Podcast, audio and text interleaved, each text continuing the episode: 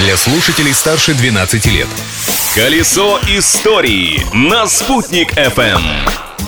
Всем большой солнечный привет! У микрофона Юлии Санбердина, и я настроена серьезно рассказать про исторический след, который оставила эта дата 30 января. Праздник дня!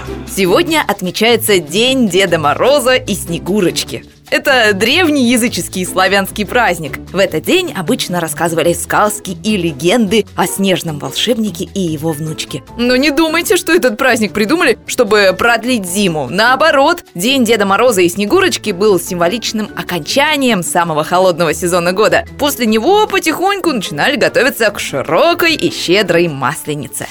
Открытие дня.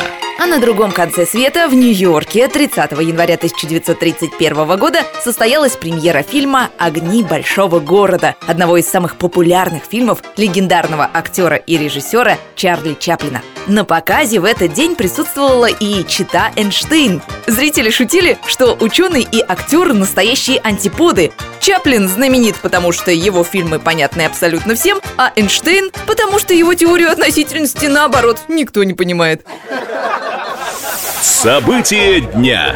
А у нас в республике 30 января 1957 года было принято постановление о праздновании 400-летия добровольного присоединения Башкирии к России. В плане было множество торжественных мероприятий и строительство монумента дружбы. К празднику, правда, не успели. Проектирование памятника началось только через 4 года, а открыли постамент только в 1965 году.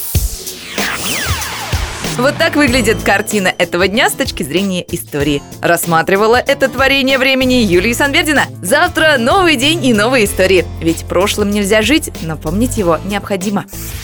Колесо истории на «Спутник FM.